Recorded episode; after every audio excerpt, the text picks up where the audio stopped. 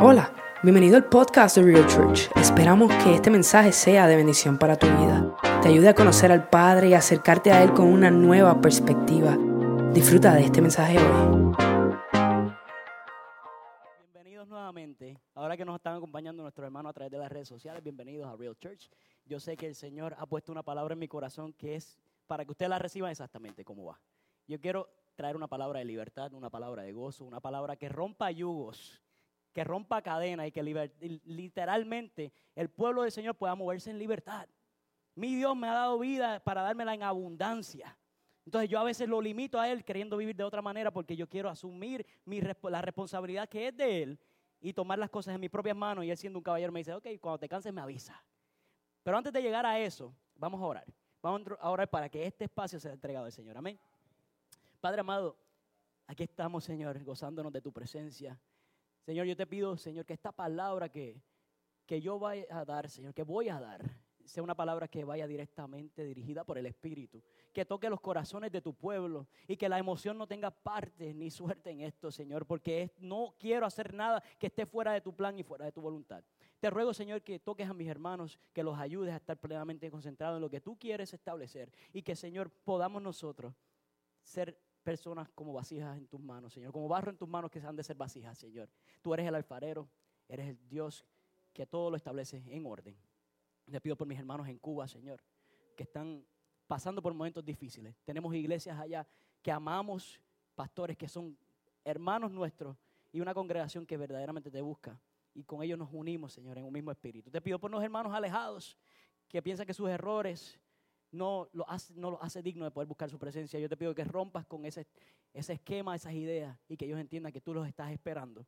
Te pido por la salvación, la salvación y el avivamiento del pueblo para un tiempo como este. Hemos aceptado esa responsabilidad y nos entregamos por completo a ti. En el nombre de Jesús, iglesia, acompáñame con un amén. Acompáñame. Déjeme saber que no estoy solo. De, déle un aplauso a Cristo. Estoy como que perdiendo la voz, pero después de esa adoración no sé cómo voy a, caer en tiempo, pero acompáñenme, ¿ok? Hoy voy a llevar la palabra bajo un tema que se llama cuentas claras. Cuentas claras. En mi país hay un dicho, y posiblemente en el de ustedes, dice, cuentas claras conservan amistades. Yo no sé si lo han escuchado. Es un dicho que tiene que ver con hacer negocio entre amigos, con personas que conocemos, familiares, donde podemos eh, deducir que, hacer un, que es hacer un contrato claro con el fin de que todas las expectativas estén en el lugar correcto, para que los parámetros dentro de ese convenio no se salgan y las personas no queden defraudadas de ninguna parte. Porque si estamos claros con lo que es una cuenta clara, con lo que es un contrato, que nosotros no entendemos, nos estamos ligando, juntando con algo que nos puede afectar durante toda la vida. ¿Hay alguien conmigo? ¿Entienden lo que estoy hablando? ¿Qué ocurre?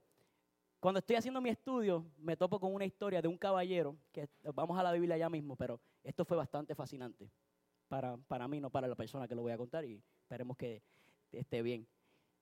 Hubo un señor que se llama Ronald Wayne. Ronald Wayne quizás es un nombre que a usted no le parezca familiar, pero él fue el compañero de Steve Jobs. ¿Saben quién es Steve Jobs? El de la, manzanita, los celulares Apple, que han cambiado la manera en que nosotros hacemos vida, muchos de nosotros. Este caballero, Ronald Wayne, fue el tercer fundador de esa compañía, donde en 1976 se le ofreció un 10% de la compañía. Pero como él estaba en una posición bastante cómoda en su economía, él dice, tú sabes que no sé cómo vaya a salir la compañía, por ende no quiero ese 10%. Y ese hombre transó con 800 dólares al año de lo que en aquel momento era Apple. Mal negocio, yo no sé. Se quedó en esa. A un tiempo más tarde, cuando Apple se reincorporó, hubo una conversación y le subieron los 800 dólares a 1.500 dólares al año. Todavía yo creo que es mal negocio. Para añadirle insulto a la herida, él decide vender el contrato original que él entró con Apple a una compañía de subastas por 500 dólares en el año 1990. Algo que 20 años más tarde fue vendido por esas mismas personas por 1.5 millones de dólares. Y aunque este hombre terminó en la vida bastante cómodo, perdió oportunidades de poder hacer más. Perdió oportunidades por, por miedo de lo que se estaba metiendo. Y yo no cuento con todos los detalles completos de lo que sucedió en esto y sinceramente no quiero ser irresponsable de hablar lo que no me corresponde. Pero es algo que yo creo que definitivamente si el Señor hubiera entendido más y las cuentas hubieran sido mejor, no sé si hubieran una palabra, hubieran sido mejor, este hombre salía de una manera donde no, no va a salir perjudicado. Hoy yo quiero llevarlo al aspecto espiritual, donde nosotros, si no entendemos bien en lo que estamos entrando, en donde nos estamos metiendo con Dios, en la relación que estamos entrando, porque yo quiero que tú entiendas que cuando tú entras en una relación con Dios, básicamente estás entrando en un pacto, en un convenio, donde hay expectativas, no tan solo tuyas para con Dios, porque todos tenemos expectativas de Dios, pero Dios también tiene expectativas con nosotros, donde hay que estar claro de qué es lo que Dios quiere. ¿Para qué? Para que usted no se pierda de poder adquirir todos los beneficios que Dios quiere darle a aquellos que son llamados sus hijos, que están diseñados en su, en su semejanza para que nos movamos en plenitud. Y sí, hay personas que me digan, pero es que tú no entiendes mi historia, yo no entiendo tu historia, pero yo entiendo la palabra y yo sé que mi Dios no miente. Y yo quiero hablarle esperanza a la vida de alguien para que entienda que si aquí en lo natural no conseguimos lo que nosotros queremos, Dios nos puede llevar en lo sobrenatural a tener esperanzas nuevas, a poder levantarnos con nuevas fuerzas para nosotros poder llegar al punto donde Él nos quiere establecer, que es en una vida, en la eternidad, junto a Él, dentro de su presencia, donde no va a hacer falta nada. Donde no va a haber yugos, donde no va a haber contratos a mitad, ni trucos por la izquierda, ni tener que conseguir algo en Jayalía porque no me funcionó aquí. Es, estar literalmente en la presencia de Dios en plenitud. A mis hermanos de Jayalía los amo, pero sabe que allí se consigue de todo. Si no sabes lo que es eso, búscalo por Google. Anyway, vamos a encontrarnos en el libro de Marcos hoy, el capítulo 5, 22. No lo proyectes todavía, pero va a estar en el libro de Marcos, capítulo 5, 22, leyendo acerca de una historia que le va a dar mejor forma a lo que yo quiero explicar hoy. Es una historia, hecho, son dos historias dentro del mismo pasaje, donde, es, donde tú sabes lo que voy a hablar, donde Jesús, antes de eso, libera a un personaje que conocemos como el endemoniado Gadareno, antes de esta historia. Y Jesús lo libera porque, como dije, este hombre estaba endemoniado y le hacía daño a todo el que se encontraba con él y se hacía daño él mismo. Pero no estaba en su pleno juicio porque había entregado el control pleno a otra hueste dentro del ambiente espiritual que lo controlaba. Y hoy yo quiero establecer, claro, que una persona endemoniada y una persona con atadura son dos cosas bien diferentes. Y es importante ser responsable y explicar esto, porque aquel que recibe al Espíritu Santo dentro de su corazón, que recibe a Cristo, tú no puedes ser endemoniado a menos que tú le des la espalda por completo al Señor y saques al Espíritu de tu vida. Aquellas personas que pueden recibir el Espíritu Santo todavía pueden constar con ataduras porque no confían plenamente en el Señor. Porque hay áreas de nuestra vida que queremos cargarlas nosotros, resolverlas nosotros. Y dice, Señor, aquí no entres todavía. No, no mires detrás del closet, la camisa negra que está ahí detrás y una cajita, no la toques. Aquel secreto que yo tengo del año 1985, ese me voy a quedar yo con él, no se lo voy a contar a nadie. Aquel dolor que yo pasé es mío, Señor, tú no necesitas por qué tocarlo. No, el Señor quiere que tú le entregues todo y es todo o nada quiere que confíe en Él, hay que ser selectivo a quien uno le confía las cosas. Pero cuando el Señor entra, Él quiere sanidad. Él quiere traerte a un punto donde tú digas, ok, hasta aquí llegamos. Si yo soy criatura nueva en Cristo, yo voy a entregarlo todo por Cristo. Y voy a recibir también esa sanidad de mi corazón que yo necesito para moverme plenamente en mi propósito. Aquí hay personas que andan con ataduras, no aquí, en este, en este tiempo, en esta tierra, que andan con ataduras y no lo saben. Hay personas que han declarado cosas en su vida o en la vida de otros que posiblemente los está atando. O aún peor, hay ataduras generacionales que comenzaron por tus padres o tu abuelo, que te toca a ti, que conoces de la palabra del Señor, romper con ella para que tus hijos no continúen con ella. Yo vine a predicar bueno hoy, yo no sé quién está aquí que quiera recibir esta palabra, pero aquí tiene que romper yugos hoy. Aquí tiene que romper cadenas y tenemos que romper el estereotipo, desaprender para aprender. Hay que aceptar que la palabra dice que aquellos que maldicen hasta la cuarta generación serán maldecidos o serán malditos. Y yo no quiero que mis hijos continúen con algo por ignorancia mía que me tocaba a mí romper. Hay personas que están atados a cosas porque no saben que son malas. Pues las estadísticas están demasiado altas de cristianos que no saben que la pornografía va atenta en contra del Señor porque te daña la mente y todas las batallas comienzan en la mente. Hay personas que tienen espíritu de pobreza que han cargado de generación en generación y siguen viviendo de la misma mentalidad que vivían sus abuelos porque no se atreven a hacer más. Y si Dios quiere darte abundancia, y no estoy hablando de prosperidad en lo material, la abundancia comienza en el corazón, en el espíritu, en la mente, y luego en lo material se manifiesta lo que el Señor está hablando. Pero tenemos que querer romper con eso. Y si tú no lo quieres, pues el Señor te va a dejar que vivas así. Y tiene que haber un rompimiento y tienes que aceptarlo. Hay maldiciones que se establecen porque hablaste mal de una persona que Dios te asignó como maestro. Eso no pasa en Real Church. Pero ha pasado en otros lugares. Si vienes aquí, tienes que romper con eso y tienes que regresar al pasado y decir, cierro ese capítulo, voy con el capítulo nuevo porque lo que me, lo que me aguantaba hace 10 años atrás, 5 años atrás, 5 meses atrás, no me va a aguantar hoy. Proverbios 18 dice, que la vida, el poder de la vida y la muerte está en la lengua. So, tú tienes el poder para declarar y también para cancelar. So, esta es la hora que canceles palabras dichas y traigas honra a las personas que merecen honra. Es más, hay que darle honra aunque no la merezcan, porque la palabra dice que yo tendré la largura de días si yo honro a mis padres. Yo tendré la largura de días si yo le presto honra a aquellos que me deshonraron. Es más, Jesucristo lo lleva a otro nivel. Dice, pon la otra mejilla cuando te den una bofetada. Si te pide que le cargues algo una milla, ve dos millas. So, el cristianismo no es fácil, esto no es peaches and cream, pero sí tengo una recompensa. Y yo no lo hago por la corona que él me va a dar, pero yo sí quiero hacerlo porque así eso es lo que él merece de mí. Porque me ha dado todo. Porque se entregó por completo. Él no dijo voy a dejar un litro de sangre en la cruz, no, él dijo, entregó completa. Cuando una gota era suficiente. Pero se entregó por completo para redimir nuestros pecados y salvarnos de la muerte eterna. Hay gente que necesitan entender que algunas batallas van a requerir pasar por dolor.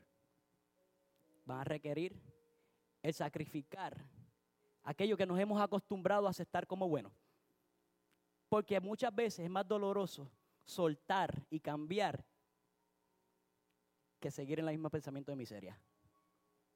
Porque las ataduras llevan tanto tiempo con nosotros que las hemos normalizado y hemos permitido que sea parte, aceptar lo que es erróneo. Aceptar la culpa que no es mía para que aquel no se sienta mal. Hacer el trabajo del otro para que ellos se sientan cómodos y no tener ningún tipo de dilema. Es que Jesucristo dijo que vamos a tener momentos de dilema, donde vamos a ser confrontados, donde vamos a entrar en un punto donde hay que decir, hasta aquí llegué. No es aceptable, no puede continuar tu comportamiento, X, Y, Z, cualquiera que sea. Yo voy a entender cuáles son los pretextos que el Señor, los, los textos que el Señor ha puesto para que yo continúe leyendo, para que yo crezca, para yo saber qué es lo que le rompe el corazón y no hacerlo, para yo poder crecer y verdaderamente comportarme dentro de los márgenes que el Señor ha establecido como correcto.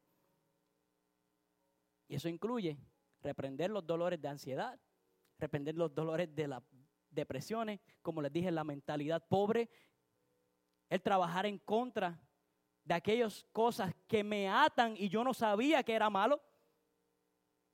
El alcoholismo, la pornografía, las drogas, la lujuria, son cosas que rompen el corazón de Dios.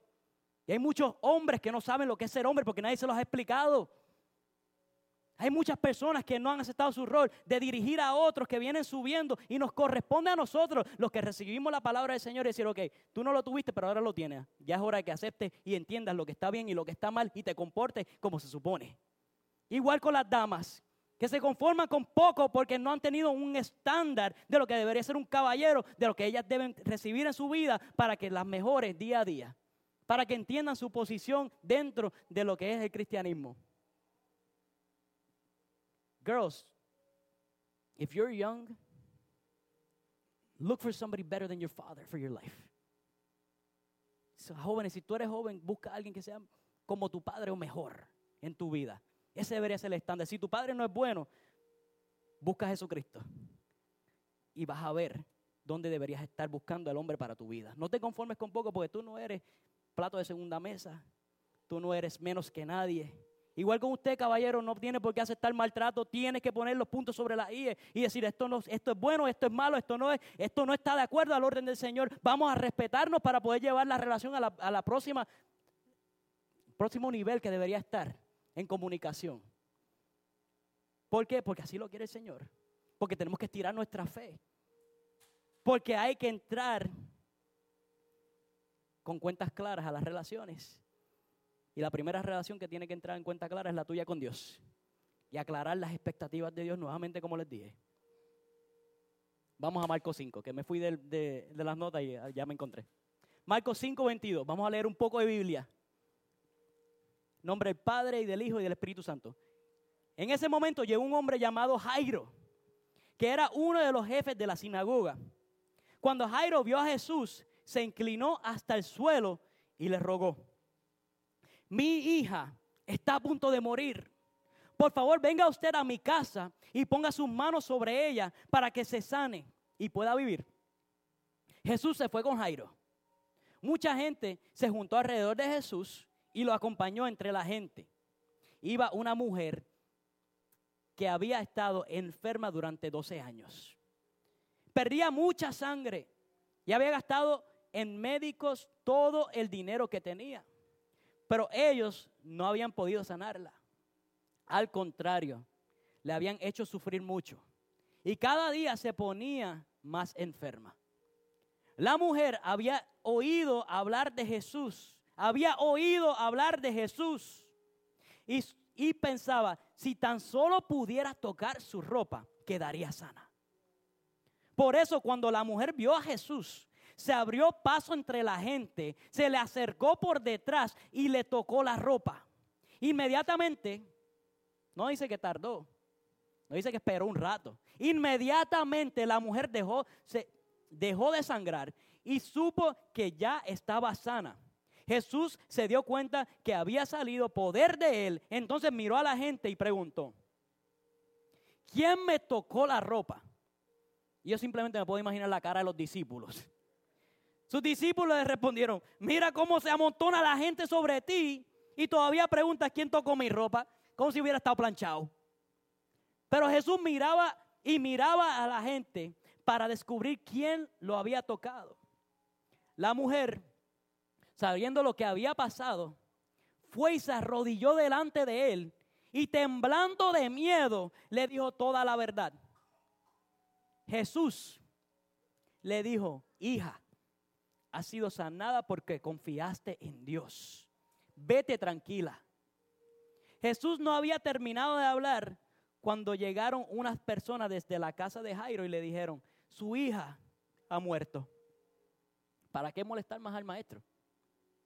Jesús no hizo caso de lo que ellos dijeron, sino que le dijo a Jairo, no tengas miedos, solamente confía. Y solo permitió que lo acompañaran Pedro, los dos hermanos, Santiago y Juan. Cuando llegaron a la casa de Jairo, vieron que la gente lloraba y gritaba y hacía mucho alboroto. Entonces Jesús entró en la casa y les dijo, ¿por qué lloran y hacen tanto escándalo? La niña no está muerta, solo está dormida. La gente se burló de Jesús. Entonces él hizo que todos salieran de allí Luego entró en el cuarto donde estaba la niña, junto con el padre y la madre de ella y tres de sus discípulos. Tomó de la mano a la niña y le dijo en idioma arameo, Talita cum. Eso quiere decir, niña, levántate. La niña, que tenía 12 años, se levantó en ese mismo instante y comenzó a caminar. Cuando la gente la vio, se quedó muy asombrada, pero Jesús ordenó que no contaran a nadie lo que había pasado y después mandó que se le dieran de comer a la niña. Esta es palabra del Señor. Alguien dígame amén. Dos escenarios, dos resultados grandiosos. Dos historias cambiadas por la fe. La fe de una y la fe de un padre. yo leo esto, mi niña tiene 12 años y yo me simplemente puedo imaginar el desespero de Jairo. ¿Quién renunció a todo lo que sabía, porque era maestro de la sinagoga. Este estaba de los que estaban en contra de Jesús. Esto era ver a Jesús y ver a, uno de los castros. Eso era como, a ese punto, estaba en contra de todo lo que Jesús representaba. Para traerles contexto, el maestro dice, si ya yo agoté todo, si ya no tengo nada, y la niña está a punto de morir, porque yo soy un hombre inteligente que he estudiado, yo sé que el resultado final de esto es muerte, yo tengo que hacer hasta lo último que me queda y creer en lo que ya he visto. Entonces, si ya él estaba expuesto a las enseñanzas de Jesús, él sabía que el único que tenía la respuesta era Jesucristo. Él sabía que Jesucristo era el que traía la respuesta. Yo no sé para quién este mensaje, pero tú has llegado hasta el final de tu cuerda y la soga está a punto de partir y tú dices, yo no puedo más, yo lo tengo que confiar en Cristo. Pues confía en Cristo hoy. No esperes a mañana, no esperes por nadie. Si ya Cristo llegó a tu vida, tienes que aceptarlo y tienes que romper con aquello que te está aguantando de entrar dentro de la presencia del Señor para comenzar a vivir tu eternidad hoy. Pero antes de Jairo, recibiera el milagro a través de su hija. Pues para padre uno recibe un milagro a través de sus hijos. Había una mujer que estaba impura, porque mujer que sangraba estaba impura en aquellos tiempos. Una mujer que no podía entrar a la ciudad, que era desechada y pobre, quien se atrevió a abrir paso en medio de la gente, porque ella dijo, mi milagro está si toco el borde de su manto, si toco su ropa. Mi milagro está si hago algo diferente. Mi milagro está si yo empujo y no me quedo. Porque yo no me voy a quedar atrás. Pues ya lo entregué todo y lo que me queda es Cristo. Usted no tiene que esperar que lo único que te quede es Cristo. Tú puedes vivir con Cristo y en medio de la espera, en medio del dolor, tú adoras a Cristo, crees y tú continúas hacia adelante porque lo que te impulsa a ti no es el dolor ni lo que te falta, sino por lo que crees. Esto vale, dáselo si se lo merece. Porque lo que tú crees tiene que ser más que lo que creen los musulmanes. Porque lo que tú crees tiene que ser más que aquellas personas que se van por las calles los sábados por la mañana a hablar de la religión, que lo hacen debidamente hablando de Cristo, pero fuera del contexto que tenemos nosotros, entendiendo la plena verdad. Pero nosotros queremos estar cómodos, esperando que nos traigan a nosotros la palabra los domingos y dejar que pase algo. No, yo tengo que buscar mi milagro y buscarlo hoy. No esperar a la mañana, no esperar al domingo, no esperar al estudio. Yo busco mi milagro hoy.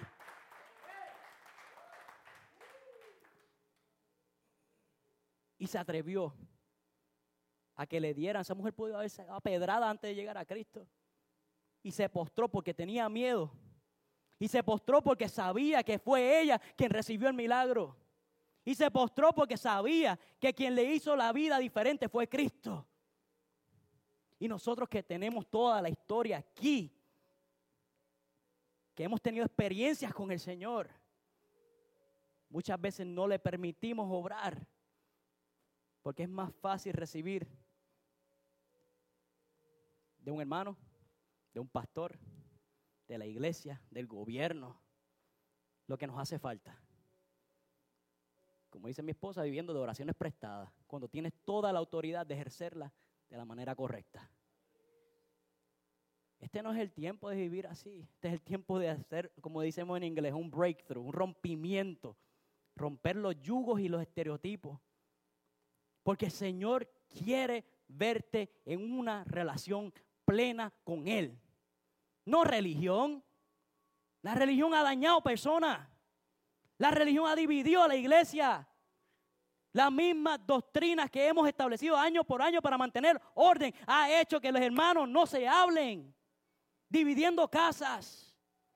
Esto es por Cristo y poner a un lado aquellas cosas que nos diferencian y eh, establecernos en lo que nos unifica, que es la muerte en la cruz del Calvario, que es la redención a través de Jesucristo, que es lo que lo estamos esperando a que regrese. Iglesia, este es el tiempo de poder levantarnos con poder. Como he dicho, es do or die, todo o nada. Porque puede ser que Cristo venga mañana y cuando te encuentres frente a Él y estés, porque va a venir un juicio para todos nosotros. Y la iglesia muchas veces no quieren hablar de esto, pero hay que hablarlo. Viene un juicio y vamos a estar frente al trono del Señor. Y te va a decir, está bueno lo que hiciste, pero eso no fue lo que te pedí. Está lindo que ayudaras a los demás, pero no ayudaste donde yo quería que estuvieras. O te mereces otra corona, pero te voy a dar la, más, la que le toca a todo el mundo. La, que, la corona de la vida, toma, está linda, úsala y me la vas a entregar porque yo me merezco todo honor y toda gloria. Pero si el Señor te quiere dar más, ¿por qué tú vas a limitar al Señor? Porque si nuestra fe debería ser mayor que en aquellos tiempos, porque tenemos experiencias mucho más grandes, nos vamos a conformar con ir a la iglesia a recibir un mensaje cuando Dios te está llamando a orar en plenitud, a orar, diariamente, a buscar su palabra diariamente, a crecer, a envolverte, a ver dónde Dios está trabajando y unirte a Él, porque Dios está trabajando hoy. Y nos corresponde unirnos a Él. Pero hay personas que, se, que lamentablemente han estado aceptando los designios de otros. Está deshabilitado, no sabe inglés, se colgó en la escuela, es un simple campesino, ¿cómo le dicen otro? Jíbaro, guajiro. Porque hay personas que, bien, que son rápidos para poner esquemas eh, y sellos encima de otros. Y nosotros somos más rápidos para aceptarlo. Este es el tiempo de vivir por encima del sello, de los emblemas, de las palabras, porque las palabras no tienen valor. Mi Dios tiene valor y te lo está dando a ti. Desde el momento que te creó, desde que estabas en el vientre de tu madre, dice que en ese momento ya te había separado para algo más. Desde ese momento ya Él había designado para ti un plan de vida. Pero no te lo va a formar. No te lo va a forzar, perdóname. Te toca a ti formarte dentro de los procesos y aceptarlo y crecer. Nos toca a nosotros movernos en fe. Pero hay alguien que necesita escuchar, Talita Cum, levántate ya. Talita Cum, levántate. Estamos permitiendo que el mundo y el enemigo nos trabaje con la mente y nos deje nosotros tirados, sufriendo por gusto. Porque tenemos la opción de ser diferente.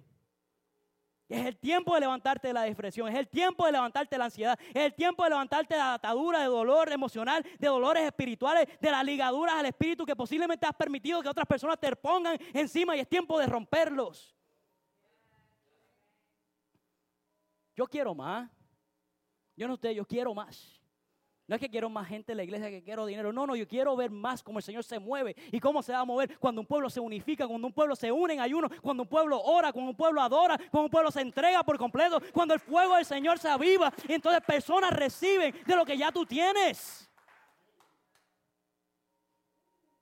Esto no se trata de simplemente media hora de un mensaje, es un estilo de vida. Es la forma que hay que vivir. Pablo habló de esto. Pablo habló de esto. Al libro de los Corintios le escribió esto.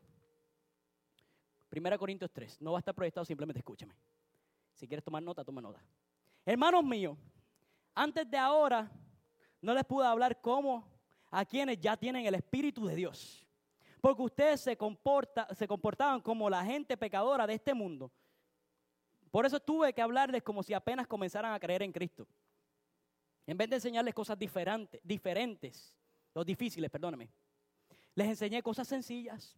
Porque ustedes parecen niños pequeños que apenas pueden tomar leche y no alimentos fuertes. En que en aquel entonces no estaban preparados para entender cosas más difíciles y todavía no lo están, pues siguen viviendo como la gente pecadora de este mundo. Yo me rehuso a que mis hermanos de esta iglesia o otras iglesias sean así.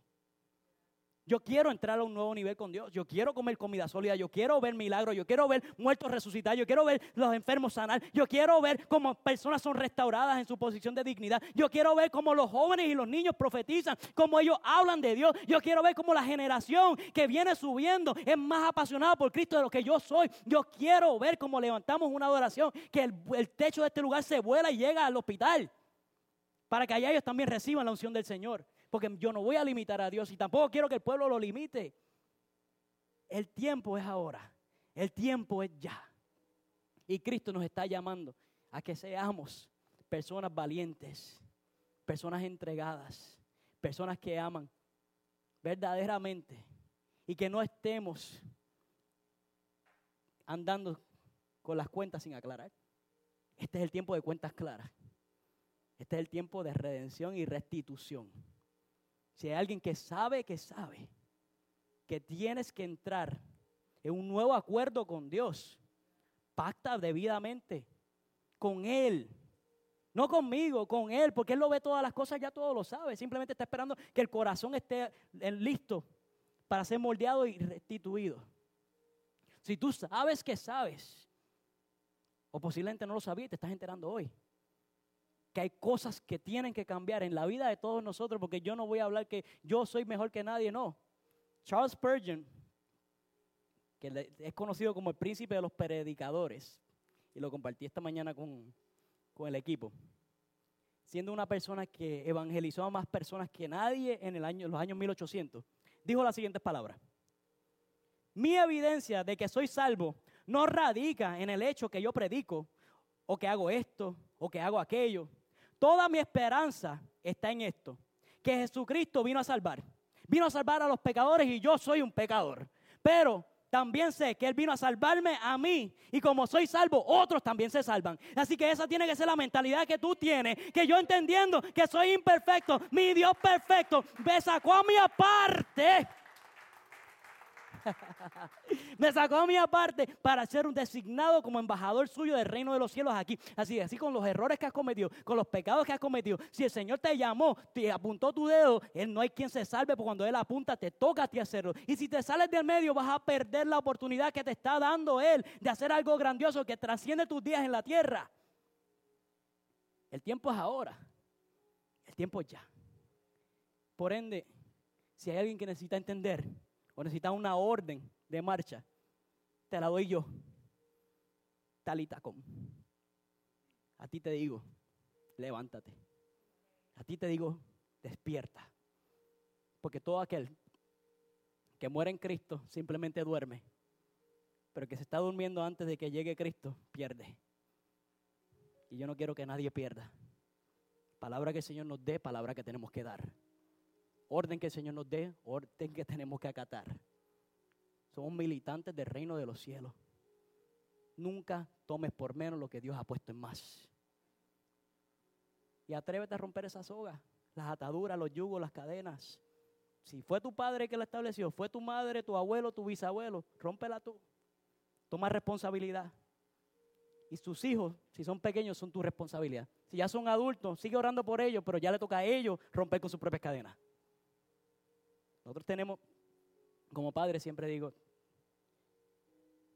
si son pequeños, tenemos la responsabilidad de guiarlos y darles las herramientas que necesitan en la vida para que crezcan y nosotros ser sus mentores.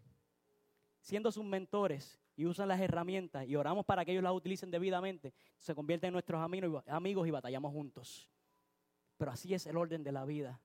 Vienen creciendo para que trabajen contigo para que juntos puedan edificar. Si hay algo fuera de ese orden, hiciste todo lo posible para que se estableciera, no es tu culpa.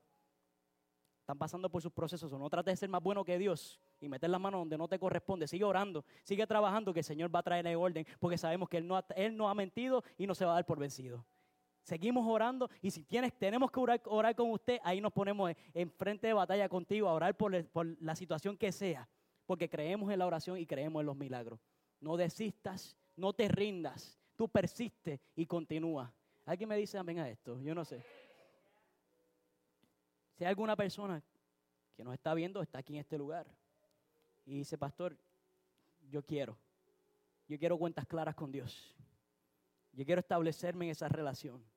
Yo quiero vivir bajo la sombra del omnipotente. Yo quiero que el Señor sea mi pastor. Yo no quiero que nada me falte. Yo quiero decir que recibir la orden de levantarme y caminar. Yo quiero perseverar en el camino que usted me está diciendo, pero no sé cómo. A ti te lo voy a decir, esto es sencillo. Establece tu relación con Cristo ya. Libro de Juan capítulo 3 versículo 16. Si eres parte de esta casa, yo no te lo voy a seguir repitiendo hasta que te lo aprendas de memoria. Porque de tal manera amó Dios al mundo que ha dado su Hijo unigénito para que todo aquel que en él cree no se pierda, más tenga vida eterna. Porque no vino Jesucristo al mundo para condenar al mundo. Dios no lo envió para condenar al mundo, sino para que el mundo sea salvo por él, a través de él. Por ende, cuando tú aceptas a Cristo como tu Salvador, las cosas cambian. ¿Y cómo lo acepto? Confiesa con tu boca que Jesús es el Señor y creyeres en tu corazón que Dios le levantó entre los muertos, será salvo, porque con el corazón se cree para justicia, pero con la boca se confiesa para salvación. Confiésalo ante todas las personas. Yo le voy a pedir a la iglesia que se ponga de pie. Le voy a pedir que incline su rostro, cierre sus ojos. Vamos a crear, vamos, somos facilitadores, la iglesia. Entiendamos esto. Aparte de dar nuestro amor en acción, somos facilitadores para crear un puente a la puerta que es el reino de los cielos hacer lo posible para que esa puerta habla y las personas se den cuenta que esa puerta está abierta. Y una vez la puerta está abierta, darle el empujón a esa persona a ver si pasa. pero ellos tienen que aceptarlo. O sea, si estás aquí y quieres recibir a Cristo como un Salvador, yo voy a contar hasta tres. Simplemente levanta tu mano para poder reconocer y cumplir con lo que está diciendo aquí la palabra. Uno, el Señor te está llamando.